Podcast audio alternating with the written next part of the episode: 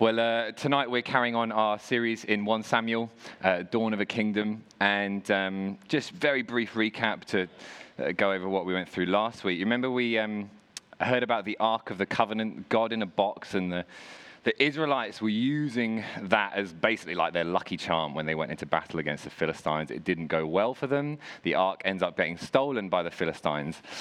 And then the Philistines uh, end up having to take it from city to city as God brings judgment upon them wherever it goes with plagues and things like that, to the point where eventually they just think, right, enough with this, let's just give it back much easier. Which is what they do. And then the ark ends up actually just being put on a hill um, for 20 odd years or so, so that no one sort of goes near it because of everything that's happened so far. And, uh, and that's where it gets left. And um, then at the end of, of chapter 7, um, the people of Israel come to Samuel, who is our sort of key character at the moment in the story, and and essentially, Samuel judges them and sort of says, Look, you, you need to put away all of the false gods that you've been worshipping. You need to repent of your sin. And, um, and so that, that, they see the truth in that, and that's what they do. And um, they go to a place called Mizpah, and um, they repent of their sin there.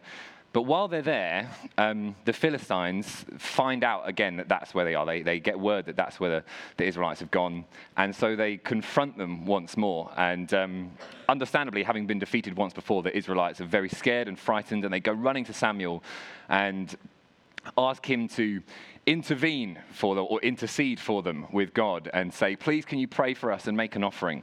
Um, and Samuel does. He, he goes to the Lord and prays, makes an offering to him.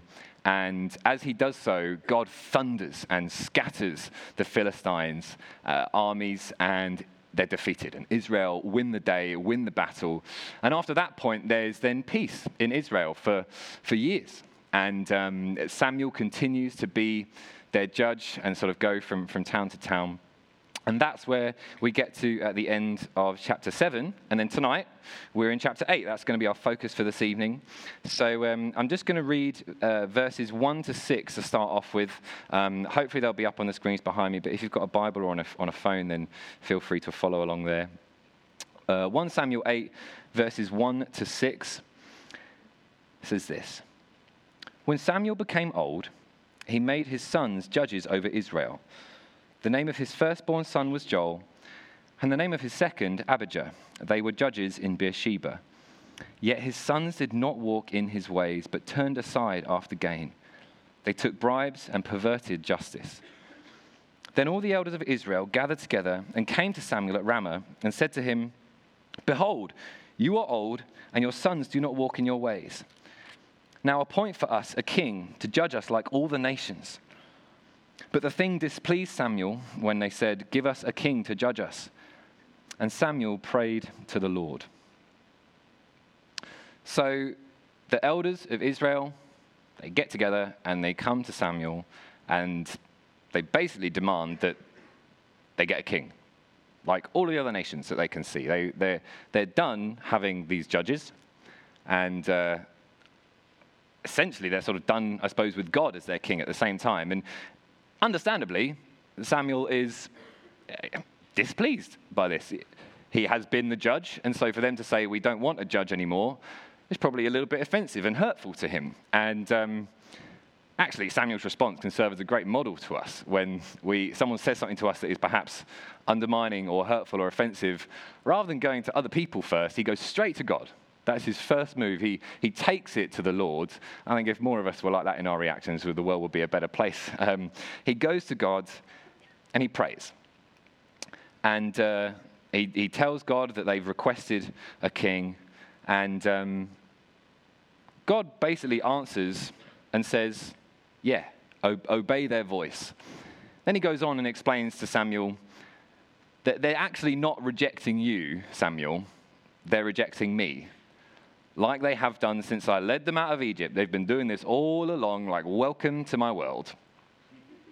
And uh, he says, but go, go, and, go and tell them that I could make them a king, but I want to warn them first. I want to give them a heads up of really what they're letting themselves in for. Like, what is life going to look like for them with a king over them? So Samuel then goes back to, um, the, the Israelite elders, and uh, we'll pick up again. Oh, no, then he, he goes and he gives them this warning. And uh, for eight verses or so, he lays it out in like pretty stark terms of what life would be like under a king.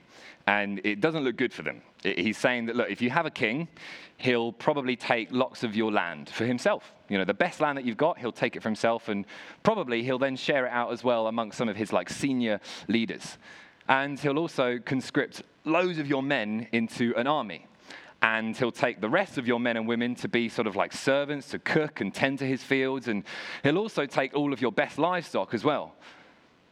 Now, to us, those things might seem like not that big of a deal, but that's basically everything that they had is like livestock and land. And, and all of a sudden, they're being told that it's going to be taken away from them in some way.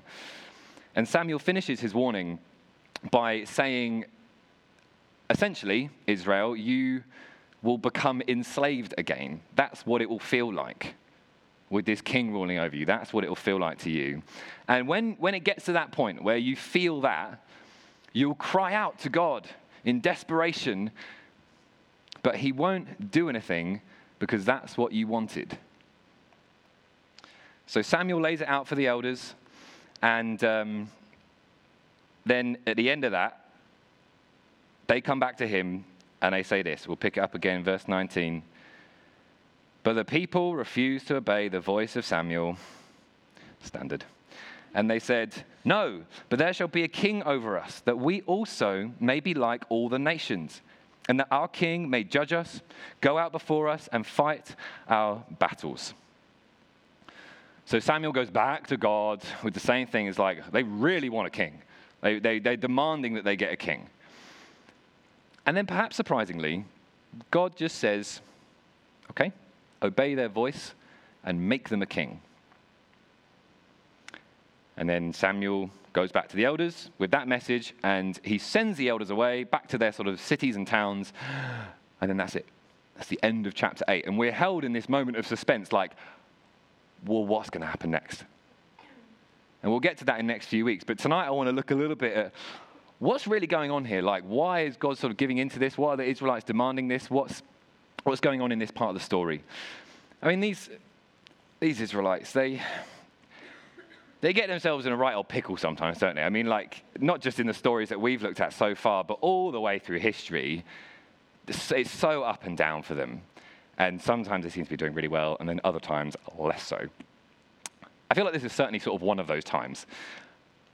They, they had peace in their land. Like, God defeated their enemy. They had peace in their land, but they're still not happy. They still don't want to judge. They're like, well, we're done with that now.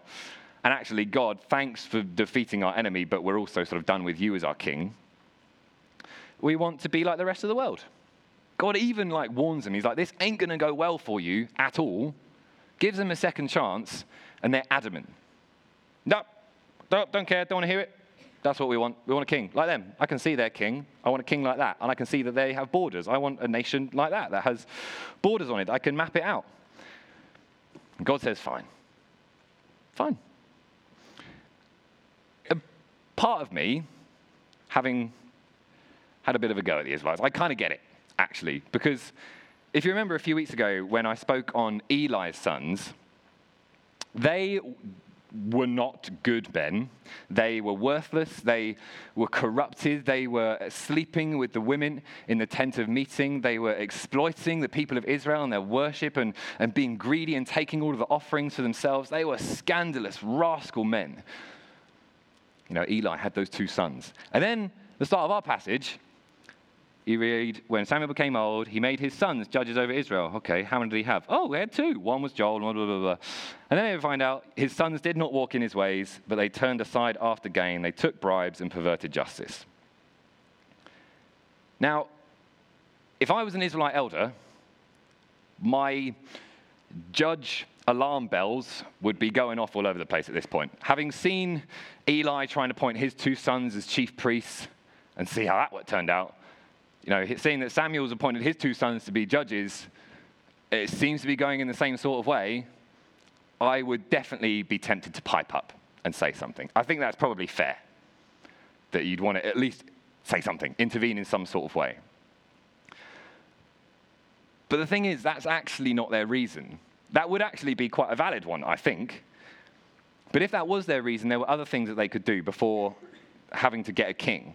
They could have just not had the hereditary judges, i.e., the ones from Samuel's family. They could have just said, oh, we'll start again. We'll get someone from another family. That would have been a much sort of more straightforward option if that was the reason, if they had an issue with that.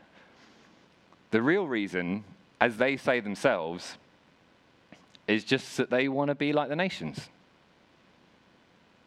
They simply want to be like the world around them. And they say that. They're at least honest. They come to Samuel and say, This is what we want, and this is why we want it. They get warned, they don't heed it, and that's the path they decide to choose. And on, on first reading for like us again, sort of 21st century, stuff like this, you're like, well, it's not that big of a deal, is it? Like, so what if they want a king? Because it, it's not that different to a judge. Like, it's still just the figurehead over the nation maybe there, I guess there might be some like structural changes or, or, some changes to the hierarchy and how the system works. But for the most part, it sort of just looks like it's a leadership change or a change of label for the same thing. So is it such a problem that that's what they want to go for, that that's what they want to have for themselves? On the surface to us, it might seem, no, it doesn't look that big of a deal, but it really is. It really is. If you go back, further back into the Old Testament, and read from the book of Exodus, God says to Moses that Israel is to be a holy nation. That's what he sets out for them to be. I'm going to make them a holy nation. And holy, originally, that word meant to be set apart from, to be distinct, to be unlike. They're supposed to be a distinct nation, a nation that is unlike all of the others. So when they say we want a king because we want to be like the nations, they're undermining one of the most fundamental aspects of what gives them their status as the people of God. This is huge. This is such a shift for, for what it seemed like God's plan was for them to be. One of the, the commentators, David Tsumura, puts it like this just as the Israelites were the people of a God who is unique and incomparable with any other God, so they were supposedly incomparable with any other nation. So, what they hoped to do was exactly to throw away their special status as the chosen people of God in order to identify themselves with the nations of this world. They're, they're giving up that holy, set apart from, they're just chucking it away. Seems so reckless of them. They're, they're allowing themselves to be governed by, tempted by, drawn in by the world around them, the cultures that they can see and observe. And they're, being, they're putting more value in what they can actually see. I can see their king and I can see their land. I know where it stops and starts. Instead of putting value in what they believe, what they've been promised by God from years before. It's tragic. And I, I, want, it, I want us to feel that because it, it's a big deal. It might not seem it to us like today, but it is. It's a sad, sad moment for them to make this request.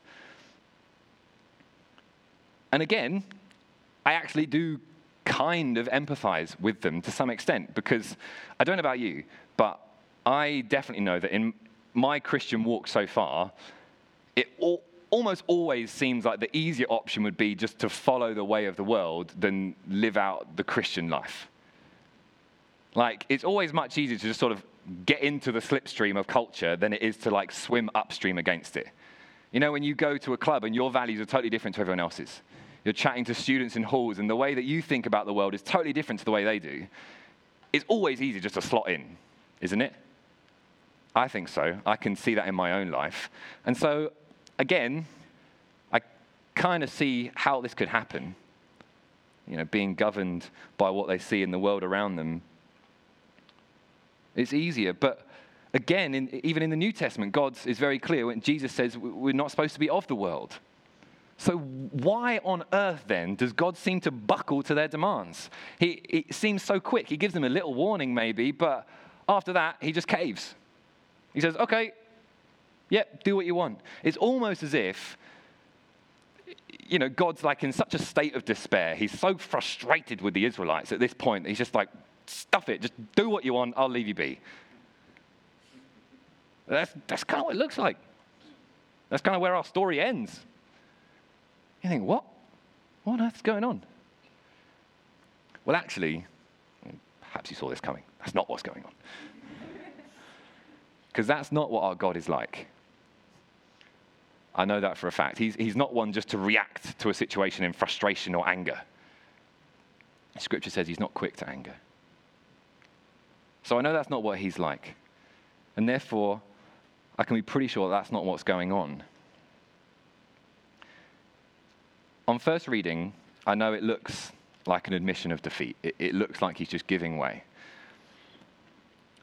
Whenever we're reading scripture and we encounter a point that seems to go against the character of God or the God that we know, or it just seems like a little bit surprising that he would do this, or I don't really, I can't work out the logic, we have the advantage of having the whole thing, right? We, can, we literally have the whole of scripture, so we can take the step back and look at the bigger narrative and see what's going on.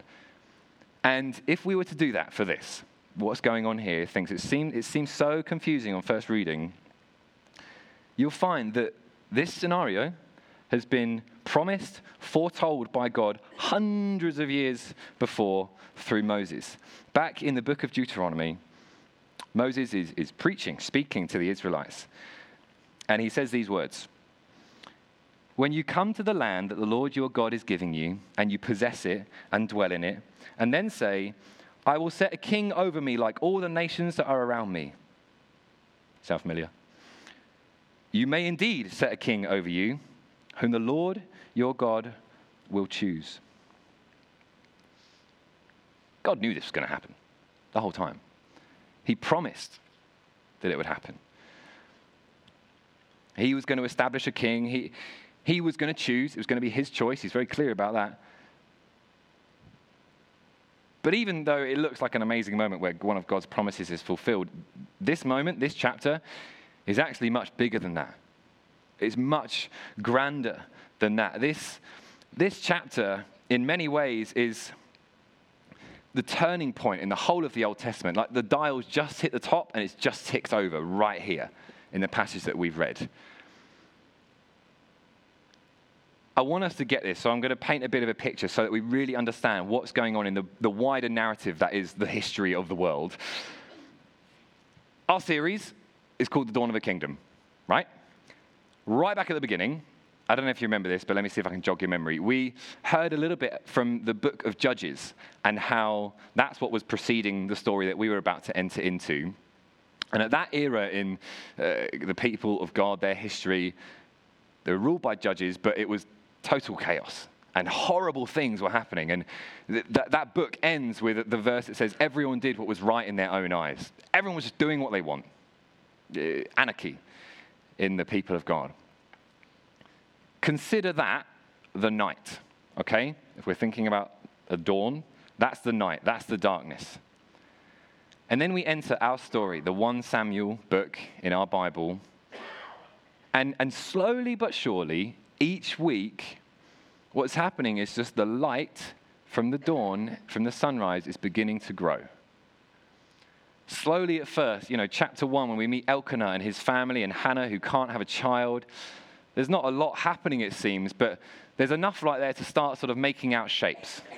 Put yourself in this. Imagine the sun was rising. A bit of definition on the landscape. Then, chapter two, by this point, Samuel's been born, and and Hannah sings this beautiful song of praise to God. And then at the end, she seems to sort of veer into prophecy about a king. She says, The Lord will give strength to his king. But at this point, you're like, What king? Like, there isn't one. What is she talking about? And then all of a sudden, for the first time, there's a bit of color. Not just definition anymore, but like a deep orange starts to just touch everything around. And if you've ever seen a sunrise, you, you will be able to visualize this that the light, the glow of the dawn just begins to, to touch everything. No surface is left. And the oranges and the yellows and the pinks begin to grow as, as Samuel grows up and starts ministering and is called by God and judges Israel. Every single week, it's building, it's building, it's building. But still, the sun hasn't risen. The sun hasn't popped up over the horizon yet.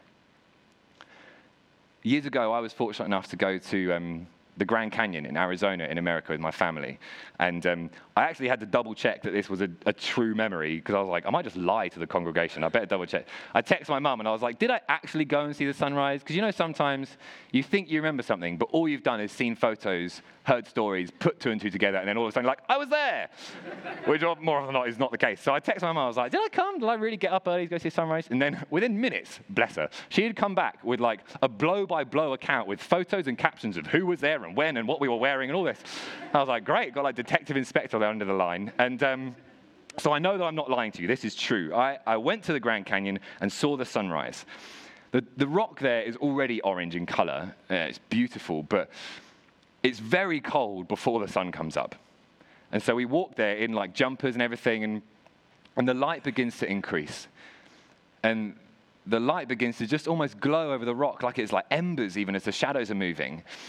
And as it begins to you know, glow and the light increases, you can work out on the horizon the point where the sun is going to break. You can see it because that's where the glow is most intense. But at that point, it was still really cold. And we're sat there on these rocks, and I probably, I imagine, was just sort of like, this better be worth it, this better be worth it, this better be worth it. It's still cold. And you can see it's getting more and more intense, more and more intense, more and more intense. And then all of a sudden, the, the slightest arc of the sun just peeks over the horizon. Everything, everything over there is silhouetted because the light's coming past it. And then when it does, there's a burst of light. And for the first time, that was when I actually felt the warmth of the sun. It was that moment. Admittedly, it wasn't a lot at that point, but I knew then that the day had begun and that it was going to get warmer until the sun was at its peak. That moment that I've just described is right here. That's what's happening in this moment. The sun just, just peeking over the top, and all of a sudden, for the first time, a little bit of warmth. And we know where this story goes, so we know that it's going to get warmer. We know that the sun is going to rise. Like I did on that day, I knew that it was going to get warmer. That is the moment that we're in right here. And you think, why, why on earth is this such a big deal? Why is Chris going on about sunrises? Well, partly just to stay on theme with the, the title of the, the series, but also because there is more going on here. As well as being able to look back in the bigger picture, the grand narrative that is God's plan over creation, we also are fortunate enough now to be able to look ahead. And we're part of that ahead. We're in the future from this point, anyway. And if you do, from, from here, the end of chapter 8, very quickly after that, we're introduced to King Saul. Then after that, King David, who was considered by many to be a great king. He was flawed, don't get me wrong, but revered by many. It's from King David, over 40 generations later, his line leads to Jesus, Christ the King. That's why this is such a big moment. Right here, it's about to begin. Lots has happened up to this point, I know, but right here, things are hotting up, as it were. The sun is going to rise, it's going to get hotter and warmer. So it, it's not the case. You know, as I was saying earlier, on first reading, it's like almost that the will of God is having to give over some ground to the will of man. Like there's some sort of like tug of war going on. We always, I seem, I swear we think of this like that, think of the will of God and the will of man on some sort of horizontal plane, working it out in percentages. Like here, it's like the Israelites have got 90% their way, and God has like got 10. I know I've done this before. Sometimes when I'm feeling pretty confident about myself, and I'm like, yeah, I've got a plan. like, come to God. I'm like, hey, God, I know you've got like the master plan over creation and all, but hey, check this out. Here's my plan. Here's my will for my life. I'll make you a deal. This is ridiculous. I'll go 60 40 with you on it, all right? I'm being very generous, so take it or leave it. Like sometimes we do get like that, which is ridiculous. It's nonsense. But I think we fall into that trap, don't we, of thinking that one is having to concede to the other. But that's not what's going on here at all. It's totally vertical. The will of God, his plans, his purpose over everything that he has made, the whole universe, is always constant, perfect, pure, good, right in all of its ways, unwavering. And it will come to pass.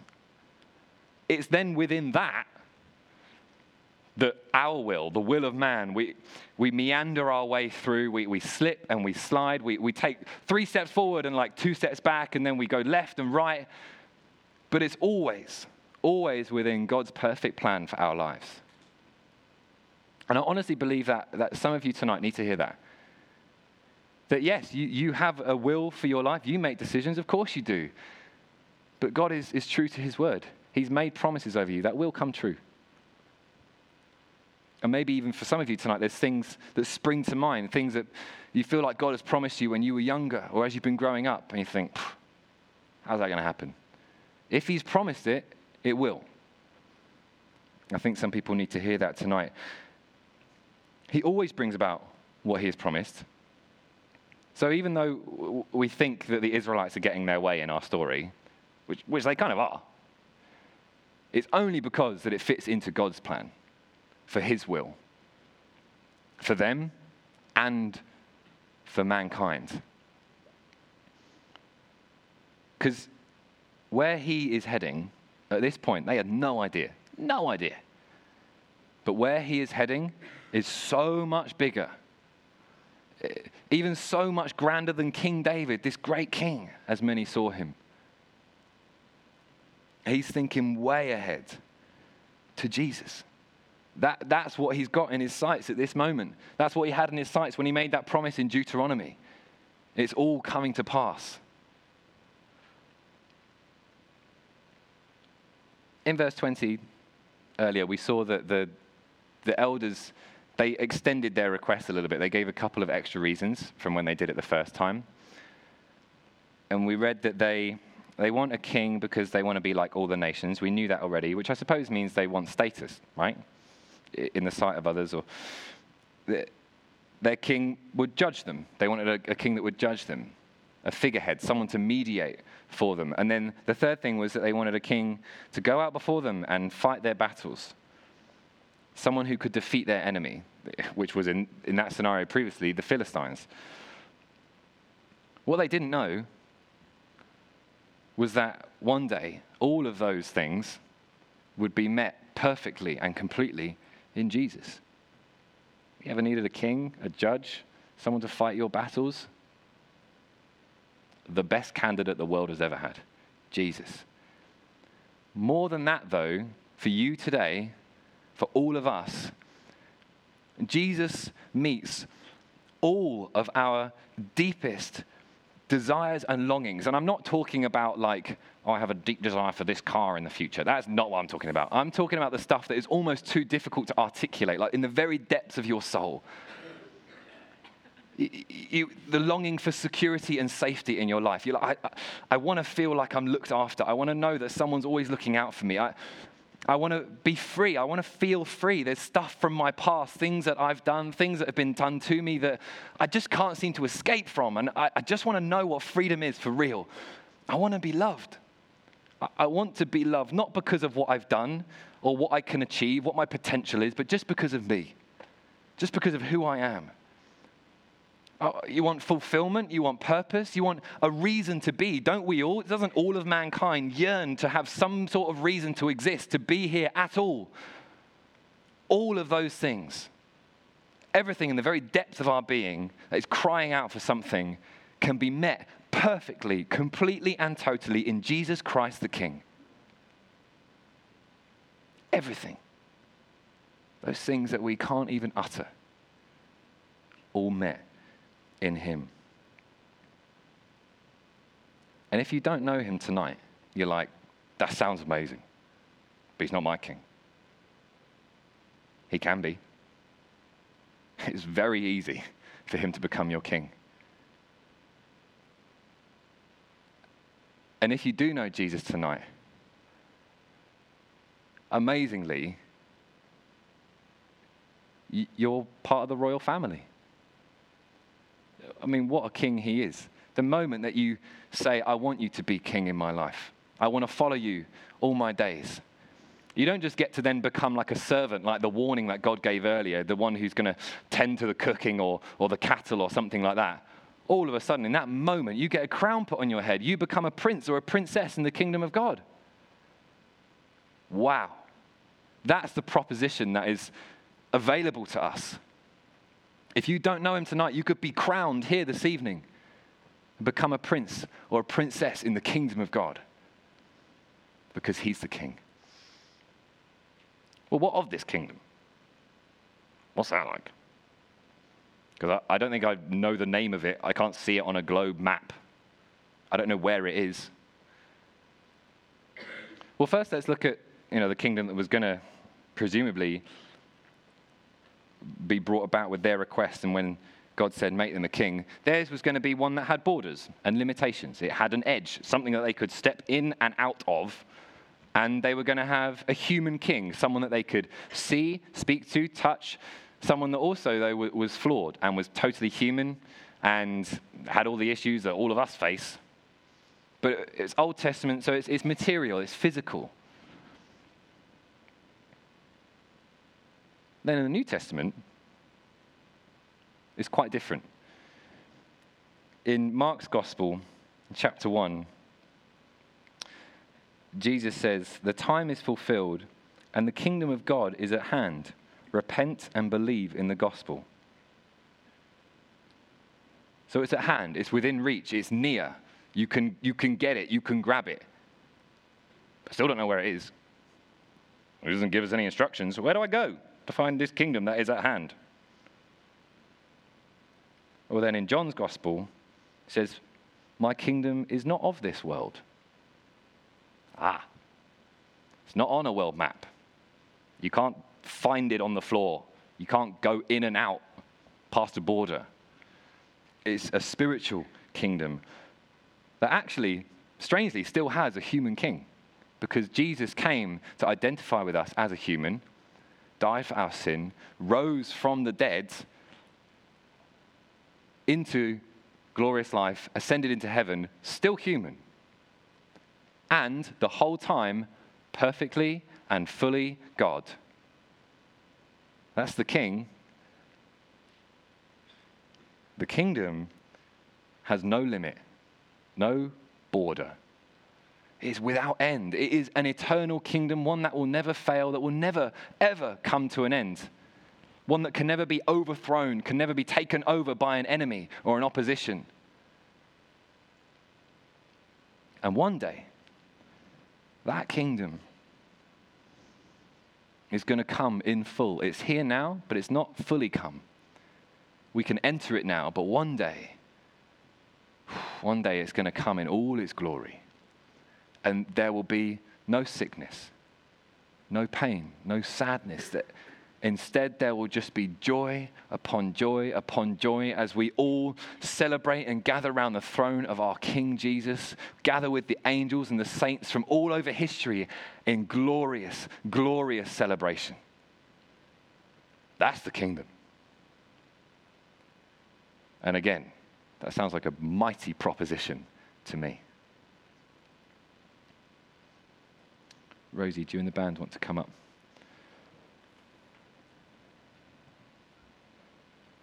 that kingdom, that king, it all started thousands and thousands of years ago, right here. In our story, the narrative that we've been following through, this, the dawning moment, not just of the kingdom of Israel, but of the kingdom of God. This is where it all begins. Because the promise of a king was given through Moses. Back in Deuteronomy, we read that. The promise begins to unfold with, with Samuel in our story and everything that we've read about so far.